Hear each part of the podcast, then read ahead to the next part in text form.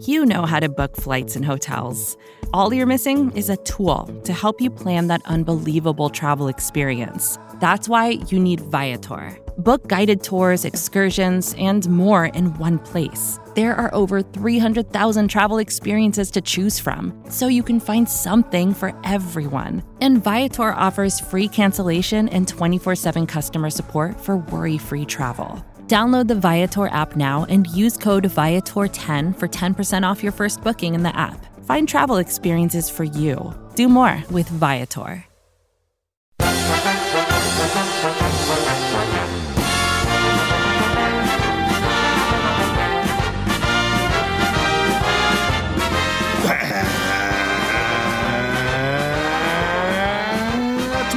Bear Down, Bears fans. It's time for another edition of the Chicago Bears podcast, Bears Banter, powered by Windy City Gridiron and SB Nation. Bill Zimmerman with you, and just really had an itch to to get out there and, and, and do a podcast here because haven't haven't jumped on the mic here in a few weeks. Really wanted to get get some thoughts out there and had an opportunity to have Brad Spielberger on from PFF. He's going to be along here in about 10 minutes. Lots to get into with Brad. What I want to do with Brad today is let's talk about this Bears roster objectively and let's look at what they can do in free agency. You know, free agency is a few weeks away, but you know, you're going to get caught up with the combine next week, then you're going to be caught up with the, you know, little maybe March Madness or whatever, and then free agency is just going to hit you. And you're not going to have a time to really dissect it. So, I wanted to take a minute and kind of dissect the roster with Brad because, you know, and, and I'll bring this up to him, but I really think, you know, Bears fans, and I think it's NFL fans. I'm not saying this is this is what Bears fans do. I think this is what NFL fans do. They look at their team, they fall in love with certain players, and they expect them to be around. Doesn't matter who is that general manager. I totally disagree with that because when general managers come in, they want this to be their roster. They want to pick their guys. Now they're going to look at this, and, and you know, obviously Ryan Poles is not taking this job unless he thinks Justin Fields is going to, unless he doesn't believe in Justin Fields. He believes in Justin Fields. That's going to be the key focal point of his offense. That's fine. But what I'm talking about is, you know, go back and rewind the clock seven years to Ryan Pace. Ryan Pace took over a bad team. The 2021 Chicago Bears were a bad team. Similar situation here with Ryan Poles.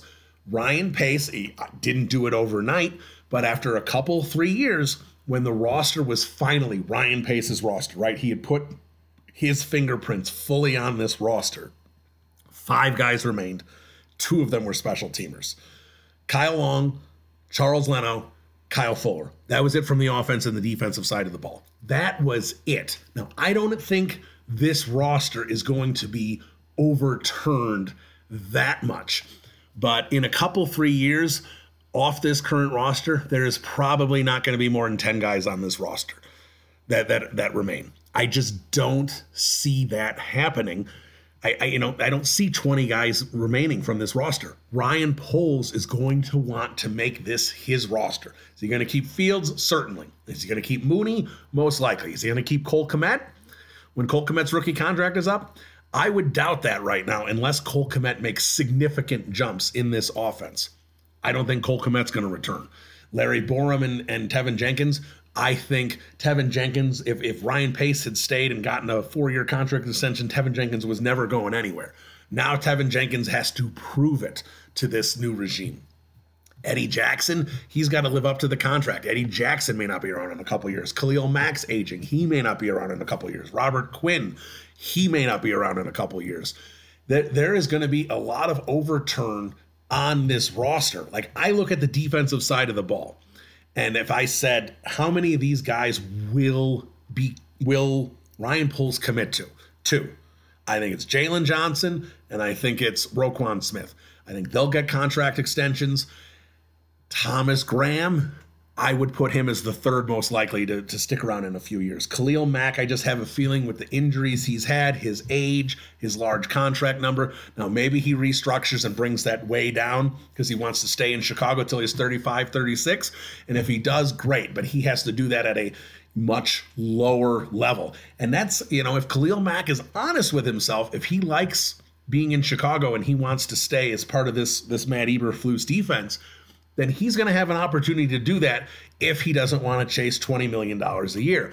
If he sits there and says, you know, at, at his age, and I'm not saying this year, I'm saying in a couple years, at his age, if he wants to just become a specialist pass rusher, you know, wants to, you know, drop the snap count and just kind of pin his ears back and go after the quarterback for a few years.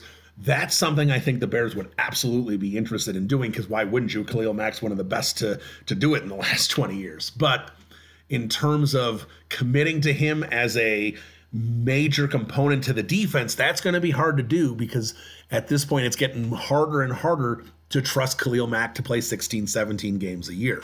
So, you know, other than Jaylon and Roquan, I don't think there's a guarantee on this defense about who's going to be around in a few years. When you look offensively, Justin Fields and, and Mooney and maybe a couple guys on the offensive line.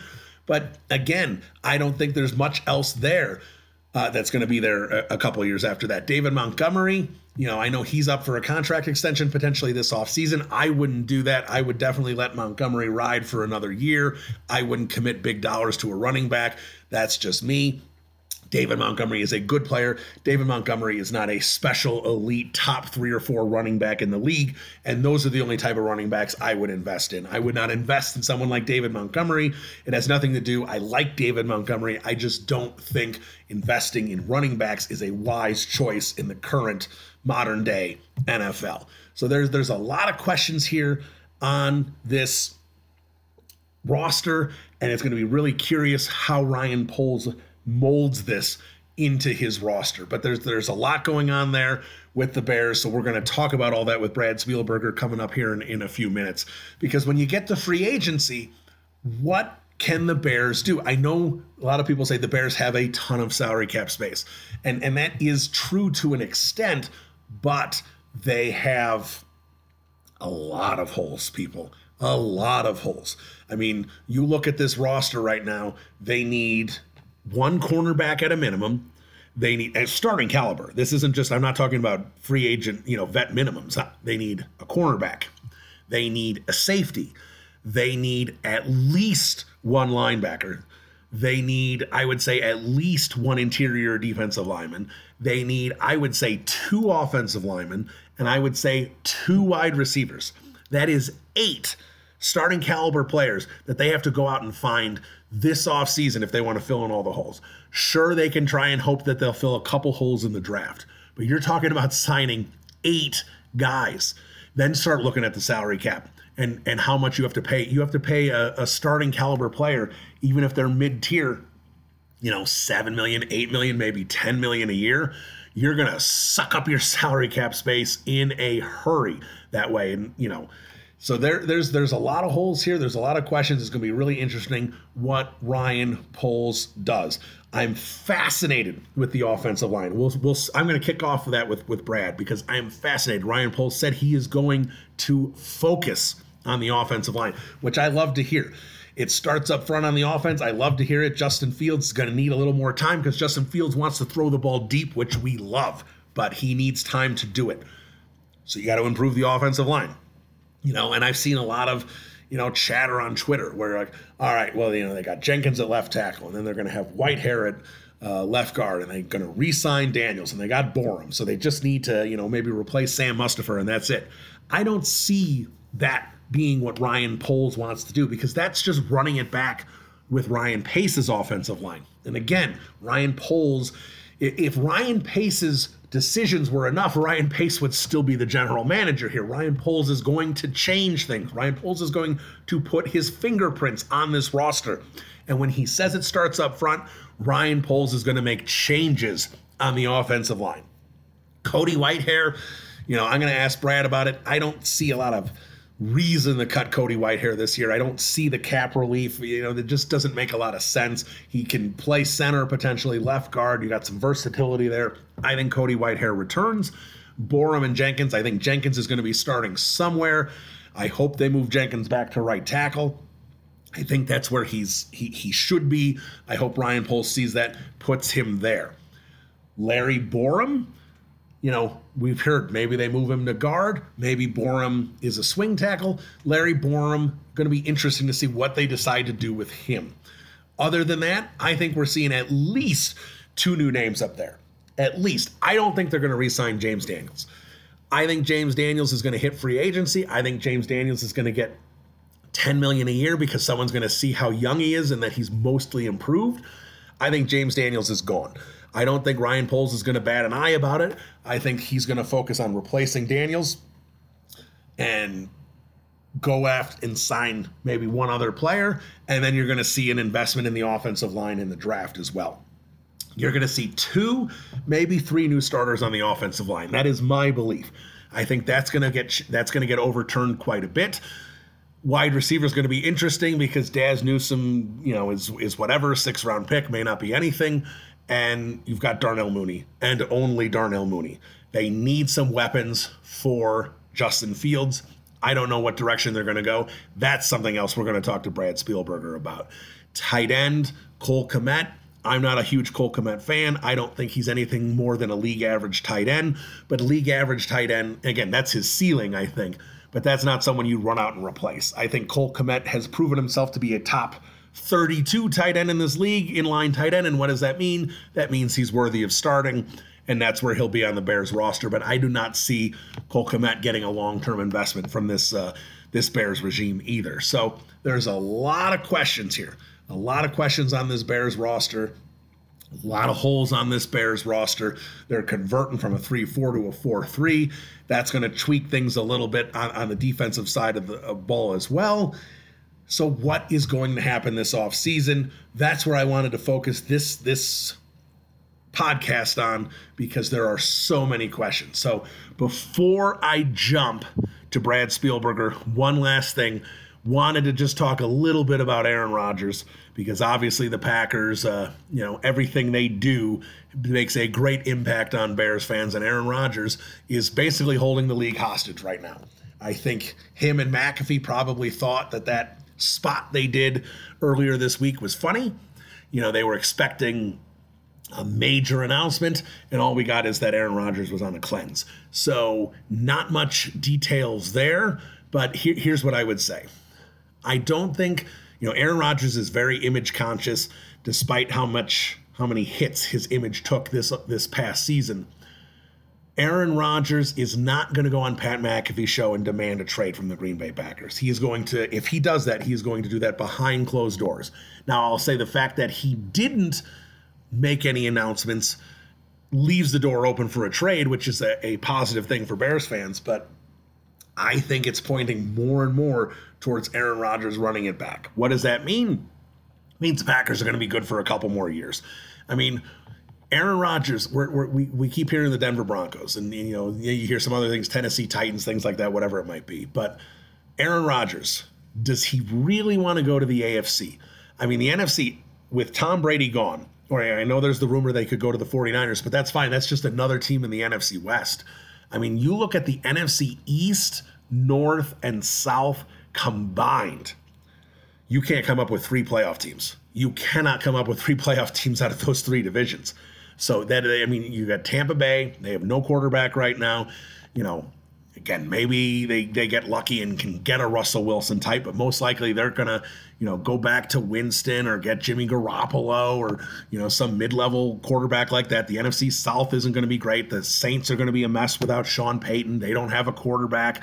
The NFC East right now, you've got, you know, you got the Dallas Cowboys the Eagles there a little bit, but you know, there's not a lot of talent there either. The North, if somehow Aaron Rodgers left, the North may be the worst division in football. So does Aaron Rodgers really want to leave the NFC North right now? He's got a chance to just cruise through the regular season and then, you know, just has to win a couple games to get back to the Super Bowl, which he has been failed to, failing to do. But right now it's just pointing to a lot of sense that Aaron Rodgers stays with Green Bay. Now, the one positive there, you sit there and say, well, that sucks for Bears fans. The positive things I will say about that is one, that means Jordan Love, that was, as most of us said, a stupid decision. And the Green Bay Packers will basically be admitting that with an Aaron Rodgers contract extension. They will have wasted a first round pick. That's always nice to see from your, your rival. And two, they're going to have to do some cap gymnastics to make this work, which means void years and messing up you know their future a little bit where they will be hamstrung a little bit. So you know bears fans probably going to have to ride out this aaron rodgers debacle a couple more seasons. But then you know hopefully when justin fields is coming to his own the packers will finally get a taste of some medicine of what it's like to not have an nfl quarterback on the roster because bears fans certainly know that all too well. All right we're going to take a quick break. When we come back, it'll be Brad Spielberger from Pro Football Focus. We will break down the offseason with him. This is Bears Banter. Bill Zimmerman. Be right back. When you need mealtime inspiration, it's worth shopping Kroger, where you'll find over 30,000 mouthwatering choices that excite your inner foodie. And no matter what tasty choice you make, you'll enjoy our everyday low prices, plus extra ways to save, like digital coupons worth over $600 each week. You can also save up to $1 off per gallon at the pump with fuel points. More savings and more inspiring flavors make shopping Kroger worth it every time. Kroger, fresh for everyone. Fuel restrictions apply. All right, very excited for this guest. We've got a lot to discuss, so we're going to jump right into it. He is Brad Spielberger. He is Pro Football Focus. You can follow him at PFF underscore Brad on Twitter. You know, he cap expert, you know, you know, pseudo GM. He knows exactly what these guys are going to get paid in the offseason, all the free agents. Great guy to talk to at this time of year. And he joins us now. Brad Bill Zimmerman, how are you? I'm doing great. I appreciate the intro, and uh, yeah, it's the uh, it's the regular season for me now, so we're getting ready to go. Yeah, absolutely. You're like a kid in a candy store right now. You know, when the when the GMs were getting announced and all the the uh, interviews were happening in January, you could tell that was that was your uh, the the golden time for you. But uh, let's jump in on this roster here because you know this this is an interesting roster. We know it has a lot of holes. We know there are some high talented people in certain spots and developing people in other spots, but you know, I, I always go back to this when people ask me, you know, what's going to happen here? What's going to happen here? I go, you know, look at what Ryan Pace did when he took over. And, and this happens with a lot of GMs. When he took over for the previous administration, Phil Emerick, after a couple years had passed and it was Ryan Pace's roster, he kept five guys on the roster from the previous administration. And two of them were special teamers, McManus and, and O'Donnell. He kept Kyle Long, Kyle Fuller, and Charles Leno and that was it. Everything else he he turned over. Now I think this roster doesn't need that much overturning, but I do think there's going to be a lot more than people expect. So let's start on the offensive line because I think that's the most for me that's the most interesting piece because Ryan Poles talked about it being a focal point of the offense. You know, I, there's you know we got James Daniels as a free agent. We've got a couple second year players now coming in there. I'm not certain exactly what Poles is going to do with this this offensive line as a focal point. But you know, a lot of people are saying, oh, they can run it, they can re-sign James Daniels, they can Whitehair'll bounce back, and you know, they got Borom starting and Jenkins starting. I don't see that happening because that's Ryan Pace's offensive line, you know, moving forward another year. I, I expect Poles to make some changes there. What do you see with this offensive line moving forward? I guess let's start with James Daniels do you think there's any chance he gets re-signed at, you know, I think you're projecting about 10 million a year for him. Do you think there's any chance he gets re-signed there? Yeah, so I can tell you my coworker at PFF, Doug Kyed, who's our you know national insider, he reported yesterday that you know, the Bears have interest in James Daniels, but it's likely that he's going to test the market first. Um, and I think because it's not a particularly strong group of guards, there's some solid players, but you know, not a long list. More so, it's not a list of guys as young as James Daniels. I mean, he he's going to be younger than some draft picks this year. So, you know, the reason there with the five-year, fifty million dollar projection Part of that is because of the length of the deal. Um, you know, is why that price is so high. If they went shorter, I think they could probably get below 10 million per year. But nevertheless, I think it'll be explored. I mean, he's a better zone run blocker. He, you know, he's not going to be a gap power system guy, and I think they're going to stick with that outside zone approach with offensive coordinator Luke Getsy. So I'm sure they will explore it but I don't see him, as you said, I don't think he's going to spend a ton to retain a Ryan Pace guy. Um, he might think it's easier to go out and get a cheap addition like an Alex Cappa in Tampa Bay, maybe a you know, Mark Glowinski with the Colts. There's, there's some cheaper veterans he could bring in that have connections to Eberflus or himself, you know, Laurent Duvernay-Tardif from the Chiefs, you know, go on, so on and so forth. So I'm with you. I think he wants this roster to be his. So there's no impetus to bring back pace guys. Now, Cody Whitehair, obviously another pace guy, you know, down year last year. I don't think anyone's going to defend that he had a, a, solid season last year, but we know Whitehair is he's versatile. You can put him at a couple different positions, and you know he ha- we have seen him have the ability to be a, a solid offensive lineman. Now his his salary is such a way. And now the, the way I look at it, there's really not much relief. There's not a lot of sense in letting Whitehair go this year. So that's one guy you can expect to be around for at least one more season, correct? I agree. You know, there's a lot of chatter about him getting cut. I, I, don't really see it. I think what may be interesting is he's a Kansas State guy. So did Ryan Poles scout him a, a lot when he was with the Kansas City Chiefs? And maybe it was kind of an easy trip. Um, I, he's not gone. I think one more year, how his year goes may dictate if he's around for 2023. But uh, yeah, I agree with you. And Jenkins and Borom, obviously, they're not going anywhere with three years left on, on rookie deals. You know, we, we've heard, you know, that maybe Jenkins could move to guard, Borom could move to guard. You're hearing all these different things, you, you know. At this point, you know, if you're Ryan Poles and with limited resources, we'll get into that here in a little bit.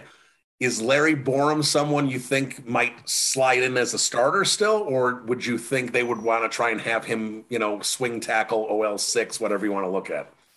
I think that's going to be interesting. Is if Teven Jenkins staying at left tackle was that just out of desperation, and do now a new regime put him back in his natural position, and maybe explore again some, some free agent left tackles like an Eric Fisher that played for both the Chiefs and the Colts. You know, has familiarity with both guys and just get a true, you know, a guy they can trust on the left side, let Jenkins grow. And then for Borom, I really do think if James Daniels does not return, I think the odds that Borom then maybe slides in at right guard actually go up a, a pretty considerable amount. Because um, again, like you said, end of the day, he's not tethered to any of the prior regime's decisions. And, and I think he's going to want to put his own touch on this offensive line. And it obviously was not a great unit last year. Now, Cole Kmet, we're entering year three. We have seen a little development. I don't think we've seen enough development, but you know, to me, tight end is a position where I think at this point Cole Kmet is serviceable. I don't think he's a difference maker, but for me at this point, obviously they're going to have to, you know, get some depth at the position, whether it be through drafting or, or vet minimums or whatever it might be. I don't see them addressing tight end this year. I think they're going to be satisfied, at least for this year, with Cole Kmet. Do you agree with that?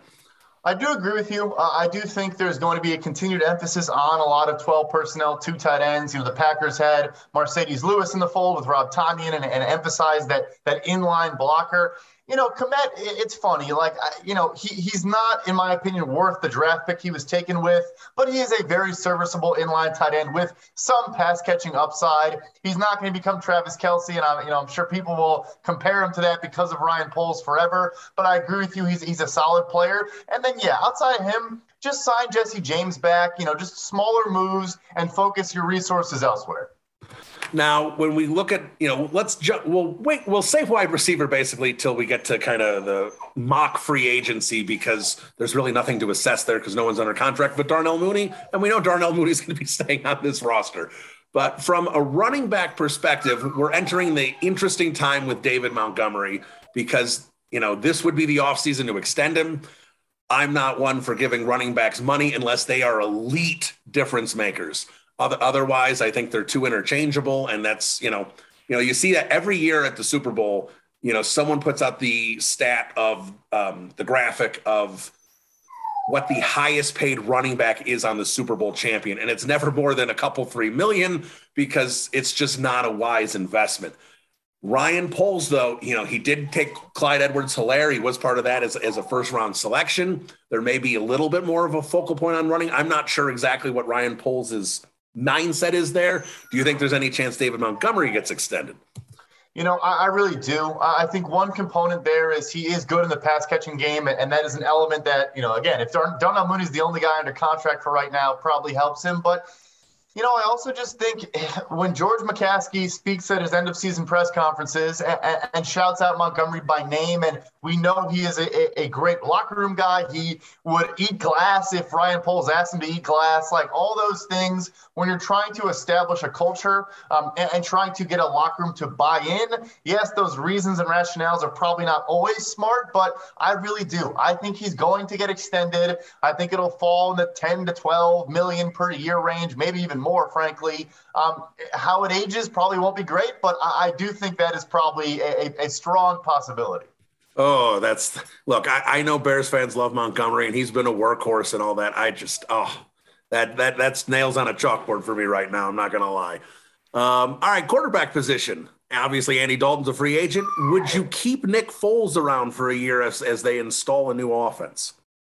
Yeah, you know, I think it depends on really like what Nick Foles' perspective is. Is he a, as Mike Tomlin said about Melvin Ingram last year, is he a volunteer or is he a hostage? Like, does he not want to be there? I think that was the case last year with Matt Nagy. I think he made that quite clear. Um, but I could see him, you know, he was in Kansas City a long time ago, but I do believe Foles was there when he was there. So again, there are some connections. Um, I think he's a fine, serviceable backup quarterback. His contract, you might as well just keep that. I know a lot of people keep saying, oh, you can cut him and replace him. If you cut him and replace him with a similar caliber backup quarterback, you're probably coming out net even. So why not just stick with a guy that you have that Justin Fields, you know, by all accounts has worked with, and, and we don't know that there's any, you know, bad blood there. Um, I think he's probably the backup for 2022, and and I'm frankly fine with that. All right. Well, since we're on the quarterback position, let, us take a break from exactly what they're looking in terms of keeping and, and and moving on from, and let's look at Justin Fields for a second because, you know, a very interesting rookie season to say the least. Because I can't think of a quarterback. It doesn't matter if it's a veteran or a rookie that's had more of a a gap in certain analytics where he scored very well. You know the you know whether you want to look at you know the the, the deep ball accuracy, you know, big time throw rate, you know, any of those kind of things, turnover worthy throws, seem to do very well in those. But again, the overall body was poor. We understand the Matt Nagy offense certainly didn't help. You know, the short, short throws, intermediate throws weren't great. You know, that's obviously something can that can be improved upon, but that's also something that Josh Rosen never figured out and is bouncing around as a third stringer from team to team to team. So, where are you with Justin Fields after one season, a full body of work? You know, where do, do you think he's projecting? Would you say you like him projecting more as a, a, top five, top 10 quarterback? Is he more in the serviceable, you know, top 15 kind of range? Where are you kind of floor ceiling at this point with Justin Fields? You know, I think the, the weird way to answer this is that I think the ceiling is the same. I think he has the potential to become a, a top five quarterback in the NFL. I really do. But I would also admit that I think the floor might be lower than I probably expected coming in. Uh, you know, he still has some of the same issues cropping up. I do think he got better as the year went on, and the data also shows, you know, his average time to throw and you know, avoiding letting pressures turn into sacks and things like that did get better as the year went on. But I think at the end of the day, that's his play style. I mean, he is a touchdown to check down guy. He wants to push the ball down the field. He wants those explosive plays, those chunk yardage plays. And you mentioned a couple stats from the from the PFF QB annual. I thought a major red flag was the same routes were being run, whether it was Andy Dalton or Justin Fields in the game, which we kind of broke down in that in that whole analysis. I mean, that just shows again that you know the offense was not catered to his skill set, was not putting him in position to succeed. And I think this this new offense with Luke Getsy that everyone keeps calling the Shanahan offense, but I think it might actually be more of a Joe Moorhead RPO downfield shot offense. Um, you know, with some of that some of that you know Shanahan stuff mixed in, I think it's a perfect fit. And I think we can now better assess him this year. But the, the physical tools, you know, in my opinion, he still made a handful of throws on the move and did a couple things that just frankly guys cannot do. All right. Well, let, let me ask you this. It's um, you know, a little bit of a curveball off, off topic a little bit, but you know, saw a lot of buzz recently about Mitch Trubisky. And you know that's the name that Bears fans are going to be obsessed with for the next decade until uh, he's he's out of the league or, or uh, all pro someplace else. Um, Mitch Trubisky, is there a, a market for him? Will he be given an opportunity to start? Will he be declared a starter? What do you think uh, of Mitch Trubisky's market uh, this offseason? Yeah, you know, I think even you and I could admit that we, we maybe thought Nagy was less of the problem and Trubisky was more of the problem. And look, I'm not going to say that Trubisky is incredible and he was just being held down by a coach. I think there were plenty of his own personal issues and, and he didn't really grow or get better, in my opinion, at all. But I do think the league is now looking at just how bad this offense was with Foles, Dalton, Fields, and, and is maybe having a bit of a okay, maybe this Trubisky guy still may not be, you know, an elite starter, but maybe he did get a, a raw deal. Um, and then you couple that with the fact that where he went to in Buffalo, working with Brian Daboll and Ken Dorsey, who get a, you know, as, as the quarterbacks coach and offensive coordinator, who get a lot of credit for helping Josh Allen become Josh Allen. I think there is. I think there is going to be a market. I think a team I think it's a great question. Will they declare him a starter? Maybe not. Will he have a legitimate chance to win a starting job? I really do believe so. Um, because I think, look, he's young. It's a weak free agent class. He's the only guy, in my opinion.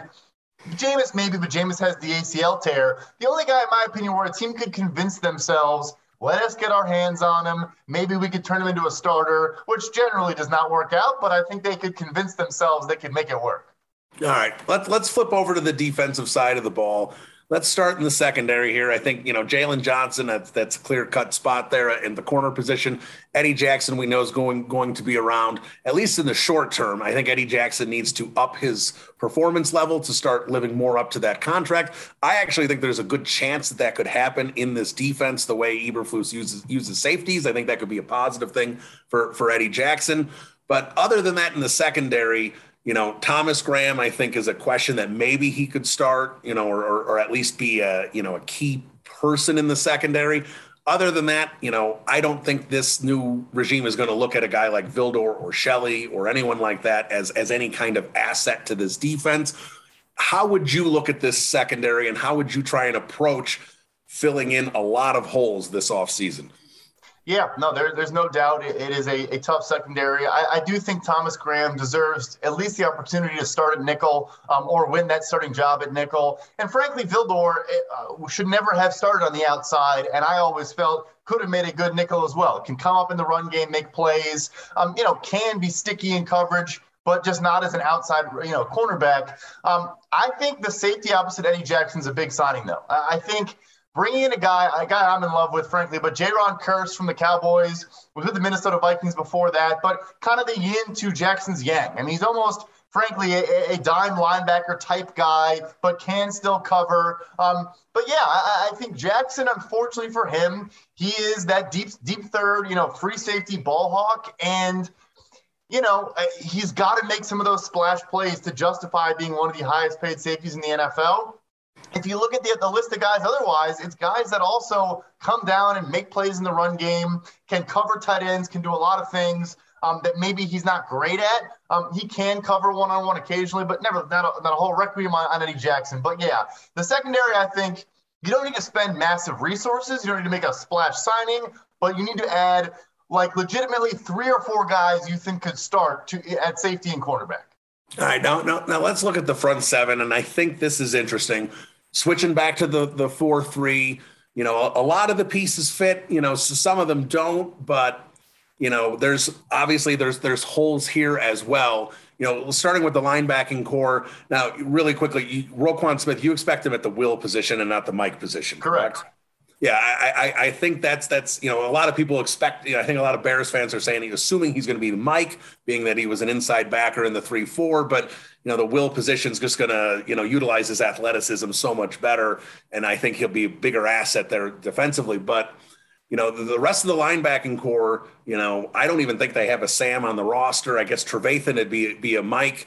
Um, I, but you know, I don't think how much you, I, I don't even know if Danny Trevathan is going to be on this roster in a couple more months. So, you know, converting to a, a four three, and on the defensive front, obviously Quinn and Mack are going to be your bookends. They don't really have much at defensive tackle. You can put Blackson in there. You know, Eddie Goldman's on this roster for now. Tonga. So where do you see these this front seven, what they currently have on the roster? Who converts well into the four three, and who doesn't? Yeah, so I think Roquan Smith at the will position. What they did for Darius Leonard is he basically does not take on blocks, doesn't have to shed blockers and do all those things that that frankly Roquan Smith struggles with as well. And all you have to do is there be you know clear lanes for you, run sideline to sideline, cover players. I, think he has the potential to be an All-Pro player in this system as the will. Um, for Mike, I, think Danny Trevathan will be a post June one cut, uh, maybe even designated as such, you know, on in March, but but obviously that doesn't happen until June. I think the release of Anthony Hitchens in Kansas City is worth monitoring. Yes, he has lost a step. He kind of got phased out of that defense this this past year with the, the young players they have there, but uh, Matt Eberflus was his position coach his entire rookie contract in Dallas. He then, of course, went to Kansas City. He can play the Mike and, frankly, a little bit of Sam if, if they wanted him to in this defense because he's a bigger guy. Um, I think that's worth monitoring because I don't think they're going to spend a ton of money there, but I think they need to add several linebackers. I'm with you there. And then up front, I think Mack and Quinn actually fit great in the 4 3. Quinn himself has said multiple times in his career that he prefers to play a 4 3 and have his hand in the dirt um, and not drop into coverage, frankly, ever. But yeah, the, the interior is a little scary. Uh, you know, I, am not sure if Nichols returns, Hicks returns. And yeah, the nose tackles, you know, Goldman is not a fit in this defense, I don't think. Um, you know, he might just not really want to play football, period. Um, they, they, have a lot of work to do on the interior of the defensive line. They do have solid depth, which helps, you know, Mario Edwards and packages, stuff like that. But they need, I think they need to add a starter on the interior. All right. So with all that said, kind of the quick roster analysis there for, you know, 15, 20 minutes, whatever it was let's look at this off season and what the Bears can do because you know we do see a pretty sizable cap number, right? Where they have a, they have a lot of space available, but you know, and I don't have the exact number in front of me. The amount of guys on the roster right now is is really thin. We've just gone over it uh, in a lot of those players, whether they be guys like Trevathan or guys like Vildor, where you don't really see a, a, position for them moving forward. So then you sit there and go, well, the roster's even thinner because there's guys under contract that really aren't going to be able to, to contribute. So when you kind of break it down and go, you know, considering, you know, draft picks with no first round pick, that's not going to take up too much cap space. And the vet minimums to kind of, you know, that's going to have to be a lot of those type of players to fill out this roster. How much real actual cap do you think the Bears have to maneuver with when it comes to trying to sign significant players? Yeah, so that's the challenge is that, you know, folks are pointing to the cap space number, which is okay. It's probably, you know, league average, but it's because there's not a talented roster there, right? Um, and, and, also, I mean, they're going to restructure guys like a Khalil Mack, maybe even a Robert Quinn, which is fine. But, you know, obviously that's you're pushing money down the road on 30 plus year old players, which is always a bit of a risky proposition. Also, if you, if you do it with Eddie Jackson, like you said, I mean, if he has another bad season, he might get cut or, or whatever. And then if you're pushing, you know, further obligations down the road. So I think they're going to spend, and I'm fine with that I just don't think they're going to be, you know, we heard rumors about like a Trent Williams edition last offseason, or maybe even talking to Kenny Golladay. Like that market to me does not exist. But I do think solid starters, like mid tier guys, I guess one example at outside corner, Charvarius Ward, who's with the Kansas City Chiefs, I think would be a phenomenal number two corner opposite of Jaylon Johnson. And you could probably get him for, you know, eight to 10 million per year. Those type of guys, basically at every spot, is what I'm envisioning you're not you're not flirting with the top end guys, but that next tier, that second wave that even Ryan Poles himself has said he you know prioritizes, I think they're going to be active because end of the day, it's rookie contract Justin Fields. So you should you should spend and try to have at least a good roster, and then maybe Fields can elevate that to you know a great team.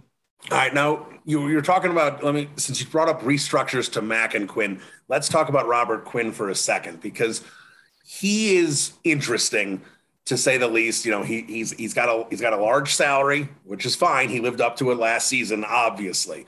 But this is a guy who's in well into his 30s at this point. This is a team that I don't think is suddenly going to jump into a 12 and 5 record next year unless Justin Fields, you know, becomes Patrick Mahomes overnight. So we're, we're, we're sitting here with a team that's going to take a couple years to put together. Robert Quinn you know, to me, you know, and, and I, I said this point to a few people on Twitter. I don't think Robert Quinn is an elite player. I think Robert Quinn had an elite season. And I think there's a distinct difference there. With an aging guy, now I know with a trade, you need to find a trade partner. And I would think with the need of edge across the league, someone would be interested in Robert Quinn. You mentioned restructure. Do you think there's a chance they try and trade Robert Quinn this offseason? Because his value will never be higher. And that's the thing is that if you wanted to sell high, like you said, I mean, the guy has had a couple injuries across his career, has had up and down years, and I'm not going to call him a true specialist. Like he's not terrible in the run game, but if we're honest with ourselves, you want him to pin his ears back and just get after the quarterback and do not much else. The thing is, he's the one guy that I would explore. I would listen to offers. But I just don't see a scenario where they get anything better than a late third, early fourth round pick. I just don't see a team taking on a 30 plus year old player on a big deal. And I'll also tell you this I, mean, I'm not sure he even would be super keen, depending where it is. But but changing cities again and, and going through everything you went through again, especially because we're still in COVID and all this, you know, I think he was impacted by all that, like coming to a new club, not being able to meet his teammates and hang out with his guys because they had to stay away from each other and all that. Then he gets the weird foot injury and all these things happen. You know, the reunion with Alec Ogletree, I think, meant a lot to him to bring in a, a former Rams teammate and stuff like that. So I just, I would answer the phone. I, I would hear some teams out because I agree with you. Some teams probably will be calling. Um, I'm just not sure the value you get in return is worth shipping him out. Um, you know, for a team that does want to at least try to make the playoffs in the next two years. All right, let's jump back on the offensive side of the ball and let's talk about wide receiver because I think that's interesting. Justin Fields needs some people who will have the ability to get open. We saw the you know advanced stats last year showed that Fields was you know the Bears were one of the worst in the league, maybe the worst in the league in terms of receivers that were actually open. So, you know, Fields had to constantly be thrown in tight windows, which obviously does not help a rookie quarterback out at all. You know, Cole, we just talked about tight end position. Cole Kmet, there probably isn't going to be a lot extra there. We know Montgomery and Herbert are going to be in the backfield. Montgomery can be utilized a little bit there. But wide receiver, it's literally Darnell Mooney and Dazz Newsome right now. What do you think is the best approach? You know, I one, I know second round pick, you never want to sit there and say, we're drafting a wide receiver. But you know, it does look like there's going to be some quality wide receivers available in the 30s in this draft. I know we're going to find out more as the combine, and we'll see how things shake out a little bit more there. But you know, you mentioned those mid-level guys. You know, at wide receiver, you know, there's a lot of wide receivers coming off injury that are going to be available, not just in in uh, free agency, but in the draft as well. There's a couple guys there that I don't, you know, we'll see at the combine if they're going to fall because of those injuries. So, how do you prioritize? We need Fields to have some some weapons. How do you prioritize getting Fields those weapons? Yeah, so I really do think, like you said, not not forced to pick, but I think 39 receivers should be, you know, in consideration because I think there are so many talented receivers in this class that a really, really good player could get bumped down to 39. I mean, folks mentioned George Pickens from Georgia. I, I think that would be a slam dunk pick. But even guys like Christian Watson at North Dakota State, I thought really impressed at the Senior Bowl when I was there. Um, there's so, I mean, we go we can go forever talking about guys that I think will fall to 39. I mean, if a guy like Chris Olave from Ohio State somehow makes it there, I think you run that pick in. Um, so I would look there, and I would have no issue going there. As for free agency, I thought Michael Gallup was a perfect, perfect fit. A guy that can win on the outside, that is a you know your toe tap specialist along the sidelines, your jump ball guy that can win downfield. Um, if he's available and maybe you get a discount because of an injury and, and, try to basically do the you know the Allen Robinson type thing again, um, I think that's interesting. I, I think a guy like DJ Chark is very interesting as well not a dynamic special player, but a, a burner on the outside, has good size, um, would kind of, you know, take the top off defenses and open things up for everybody else. Um, and I think both of those guys are, you know, both coming off injury, but even without the injury, I didn't have them getting much more than, you know, 12, 13 per year. Now with the injury, it could be, you know, 8 million per year for all we know. I would prioritize outside difference makers, but I do also think you explore you know, the Juju Schuster, Jamison Crowder, uh, Keelan Cole type kind of like slot possession guys as well, because yeah, they, they need some help. So would you all right, let's let's assume it doesn't matter if it's second round, third round. Let's assume that some kind of draft pick that's not a sixth, seventh round pick is is put forth at the wide receiver position. you know, Dazz Newsome is, is whatever he's going to be. You know, we're not going to sit there and bank on him being being wide, you know, wide receiver three here. Would you? How many quality free agents would you pursue at the wide receiver position? Because I think a lot of Bears fans are assuming they'll they'll sign two, and you know, if if the chips fall right, that that makes a lot of sense to me. You keep hearing, you know, besides a guy like Gallup, you keep hearing a name like Christian Kirk popping up for the the Chicago Bears. At least, you know, but at least in the on the Twitterverse, you know, I don't know how much interest Ryan Poles has. That's that's yet to be determined. But besides Gallup, um, who you know is Christian Kirk someone you would consider, and how many receivers, not wide vet minimum guys. I'm not talking about those guys. That'll fill out a roster. How many, you know, multi-year contracts do you think they dole out at receiver? I would be willing to go with two. Um, eh, two guys that are making again, I think 12 probably the cap, 12 million per year. But let's say two guys that are making between seven and 12. Um, you mentioned Christian Kirk, who's a great vertical threat out of the slot. Uh, Marquez Valdes-Scantling, same thing. You maybe get a discount there because he's missed some time. Um, but it, it, does sound like he could have a strong market just because you don't find many six foot five guys that can run a four three five, you know, 40 yard dash. Um, I would be willing to do two, but I think it would have to be kind of like, like, like the Jets last offseason. They got Corey Davis at, at 12 and a half per year, and then Keelan Cole at a one year, five and a half million dollar deal. I think something right like that, where you're you are adding two guys, but realistically, you know, one guy that might be there for a year and then you figure something out. One guy you bring in for, you know, a three year deal that might even really be a two year deal. Um, you, you, just, I, I, just don't think they can break the bank uh, on, on receivers in free agency. You know, I say this a lot, but those guys hit free agency for a reason. Um, you know, if their team wanted them back and thought they were a can't lose player as a, as a receiving weapon, they wouldn't let them hit free agency to begin with. All right, now, so we've talked about this. We we talked about all the holes. They're secondary, the help they need a linebacker, offensive line, wide receiver. There's enough holes where you sit there, and, and, and I think you make a good point about prioritizing those mid level signings rather than trying to go out and get two guys that you break the bank on, trying to get you know five or six guys to try and fill out a lot of holes on this on this roster.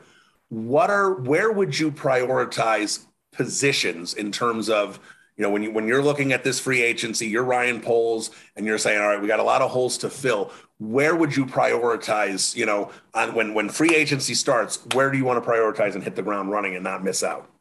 So I would go offensive line, um, wide receiver, corner, and then and then I think interior defensive line, like a three tech, like a Quinton Jefferson, like a a low value guy that can get after the after the quarterback from the interior. Um, but yeah, so it's it's OL, wide receiver, corner, DL is my order. All right, now again, different regime, different thought process, but you know I get tweets constantly about Akiem Hicks. I know Bears fans love Akiem Hicks. We all love Akiem Hicks. You know, obviously he he's lost a couple steps is there any chance you think that they bring Akiem Hicks back to play in that three tech spot? You know, he's a fit there, of course. And, and, and like you said, the regime change probably increases the odds that happens. I think it's possible. I would certainly try. I mean, I, am uh, a biased, huge Akiem Hicks fan, but I do. I, I, still think he does have some left in the tank yes, he's maybe lost a step or two, but I still think he's a really good player. And in his favor, it's one of the worst interior defensive line free agent classes uh, of the last several years. So I guess that could also kind of work against the Bears getting him because some team might just splurge and, and make a big push for him. But um, you know, like the Chargers, for example, with Brandon Staley, Jay Rodgers is their defensive line coach. I'm sure they'll be in the mix there. But um, yes, I would try because I think he is an important member of the team um, and, and, is a difference maker and could be motivated, highly motivated to, to have a monster year if they bring him back. All right. While we're talking about bringing back guys, Roquan Smith, obviously that's a guy you're going to try and keep around. He's your will moving forward. What kind of contract is Roquan Smith looking at? I think he's going to sign a deal that looks like Darius Leonard's in, in Indianapolis. So a hair under $20 million per year. Um, you know, he got about 19.875 per year, something like that. You know, five years, 99 million, whatever it was. So I think that's his market. I mean, he is a top 10 pick, off ball linebacker that does not miss many snaps, can do everything you ask of him. I know folks, you know, get angry at our PFF grades, and I get all that, but off ball linebacker is also this impossible position to play, or like a 65 at off ball linebacker for us right now is like a 75 at other positions. Like I, I know that's a whole different conversation, but he's a good player. He's a very good player. And in today's NFL, most importantly, the guy can cover very, very well. Um, so yeah, I, I think he's looking in that range of 18 to 20 million per year on a five five year deal. All right, so so let's just before I let you go here, let's look at the NFC North kind of as a whole because I think the Bears are interesting. Six and eleven and a lot of holes. We we know that. Now you got you know that in you know that you're going to infuse a new coaching staff. You know Eberflus is one of those guys you want to run through a brick wall for. You know they have a chance to bounce back a little bit here with you know a couple good draft picks and and a, you know some some intelligent signings. I, I say that because at six and eleven, if Fields improves, which I think most of us expect him to do, take some level of a jump. We don't know what level yet, but some level of a jump. Fill in some of these holes and now, you know, it's tough to do in February, but when you look at their schedule this year, it does appear that it's going to be softer than it was the previous year. When you put all that into the mix, getting a plus two or plus three in the win column is not impossible. Especially, we don't know what's going on with 12 in Green Bay. I'll ask you about that here before we finish. Do you think the Bears have an opportunity to jump at least into the playoff hunt this season? You know, I do because I think the NFC at large is still very weak. You know, the NFC North could be really, really weak, could be maybe the worst division in football if Rodgers leaves. I think Minnesota keeps Cousins, but I, I don't think they're going to be great next year. And Detroit, I like what they're doing, but I think they're still a couple years away. Um, but even look like the NFC South is also a terrible division. I mean, the NFC East is still the NFC East. Like, I, I, I think it's not at all navy and orange colored glasses to say not only a wild card they could win their division, but if they don't win the NFC North, I think there is a very good possibility they get one of those three wild card spots. Um, I do. I, I really do. Yeah, because when you look at the NFC as a whole, and I think you make a good point. I know you got Dallas sitting there in, in the East. You don't know exactly what Tampa's going to have at quarterback this offseason, you know, this, next season at this point. I mean, you could make the argument that maybe the four best teams in the NFC are in the same division. You know, I, right. you know, I, maybe you throw Dallas in the mix or whatever, but you know, four out of the top five. I mean, everyone's sitting in the NFC West, you know, especially if Russell Wilson bounce, bounces back or if he's even on the roster next year.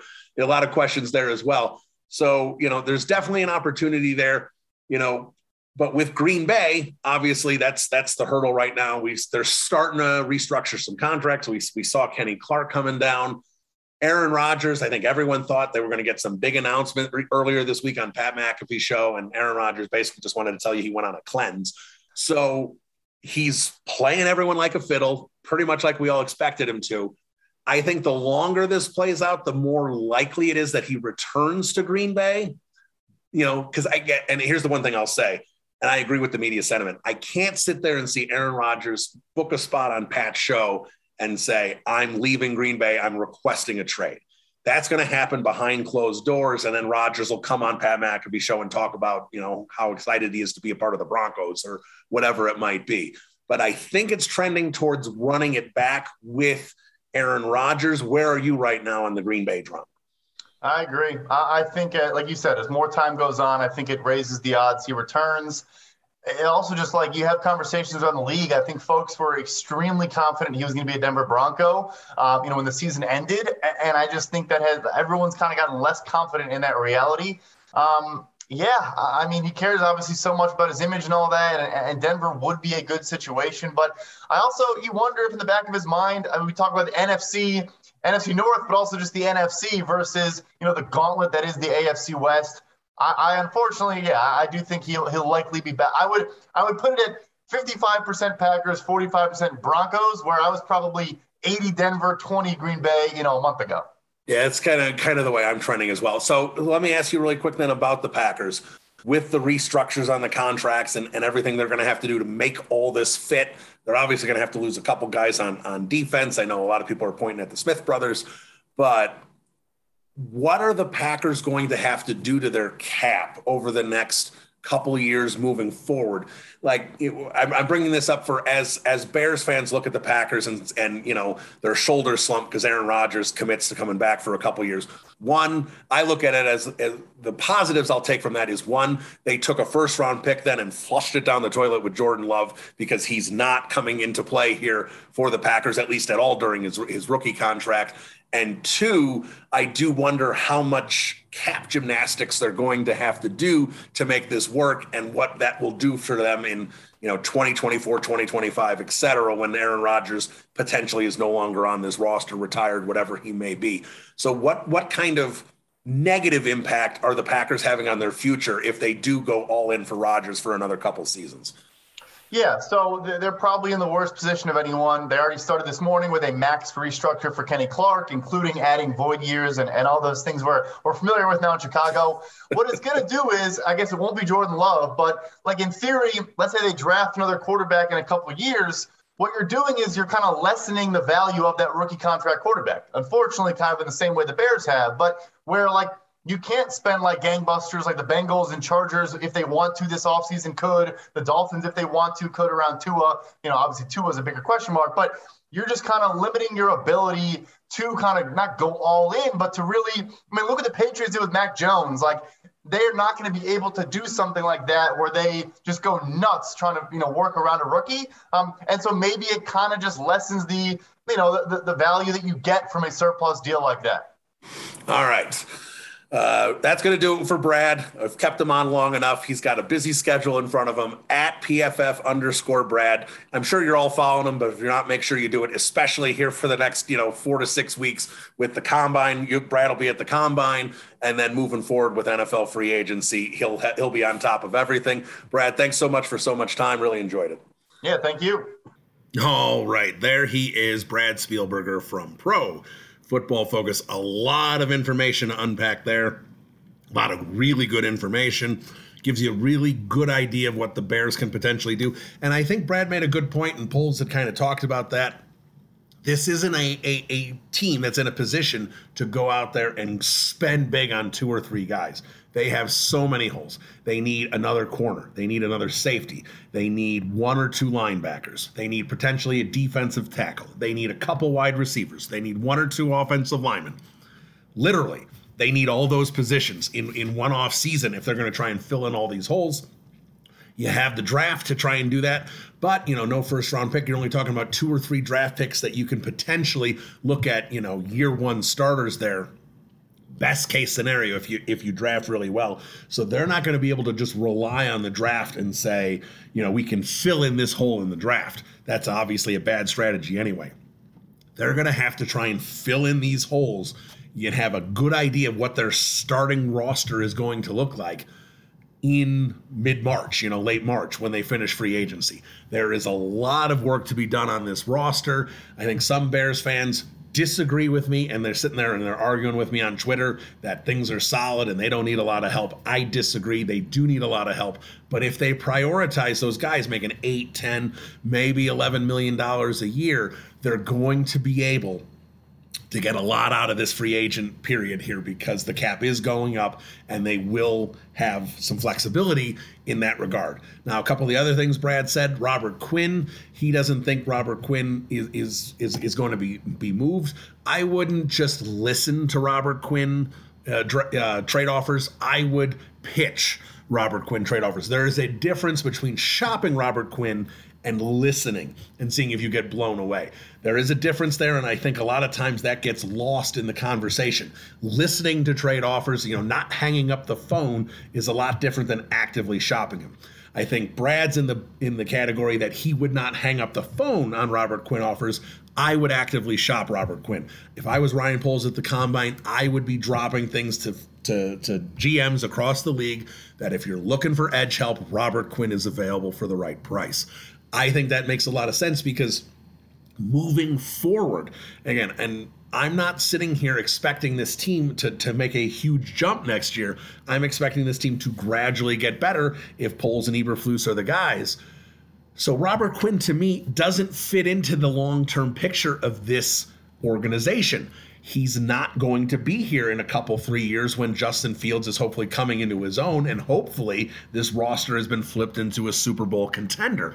Robert Quinn I don't think is going to be a part of that. So why not get rid of Robert Quinn when his value is at his absolute highest where you might be able to get a good mid-round pick for Robert Quinn right now where you're not going to be able to do that later on. So I think they should try and move from move uh, Quinn.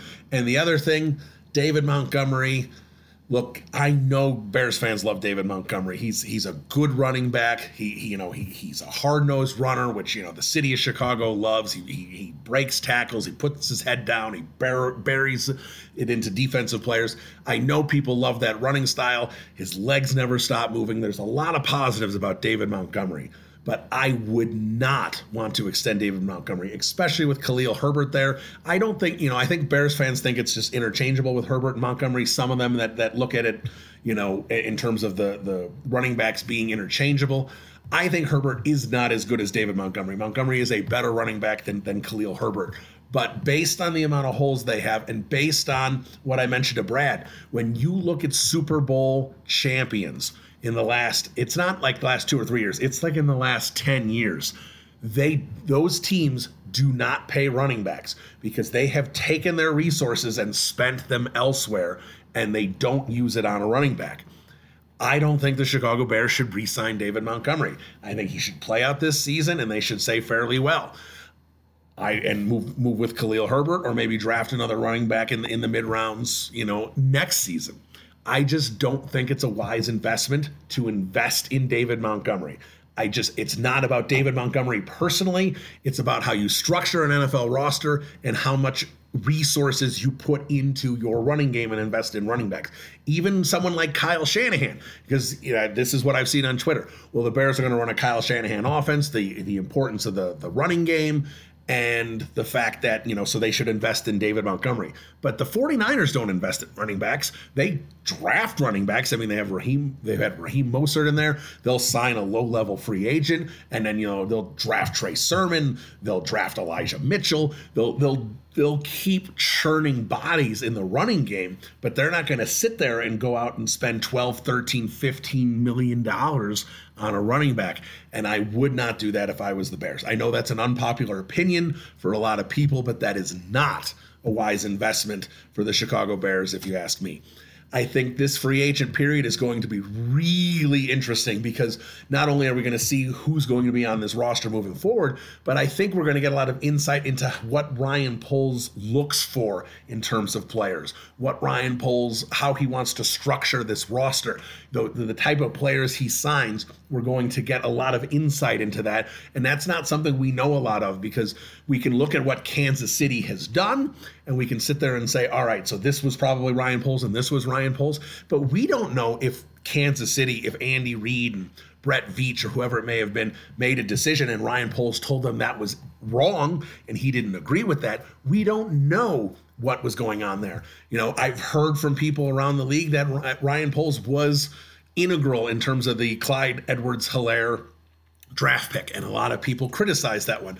To me, I was okay with that one because I looked at that with the Kansas City Chiefs, with the roster they had, that they basically just needed a, a running back, right? They kind of had all the other pieces in place. They had Mahomes, you know, they had, you know, a few key pieces on defense. So you invest in a running back where you sit there and say, we're going to get four years of a cheap running back. We can give him the fifth year option. After that, we because again, first round pick, we can even franchise tag him the year after that. Then suddenly you're talking about six years of a running back. And at that point, you've never committed a long term contract to them. And at that point, you're probably ready to move on from them, most likely, because you're talking about a running back at that point who's going to be 28, 29 years old and on the cusp of hitting that wall of 30. So that would have been fine for me as a Kansas City Chiefs fan, but it's a very rare circumstance where I'm okay drafting a running back in the first round. That was actually one where I was. But this is going to be a fascinating offseason. We're going to see what happens here. We're about three weeks away. So, you know, we got the combine here. That's going to give us a good idea of, of what kind of player the Bears are looking at in round two. You know, talking to Brad there, he talked about wide receiver. I agree. That's definitely wide receiver offensive line. To me, that has to be the two spots you're targeting in the second round. I'd be okay with corner because obviously they need some help there as well. But really, offensive line and wide receiver, that's where I would target if I was the Chicago Bears with that first pick, uh, what, 39 in the second round. All right. So we will be back in March. We will talk some free agency, you know, as the Bears fill out their roster. But until then, bear down, everybody. Adios.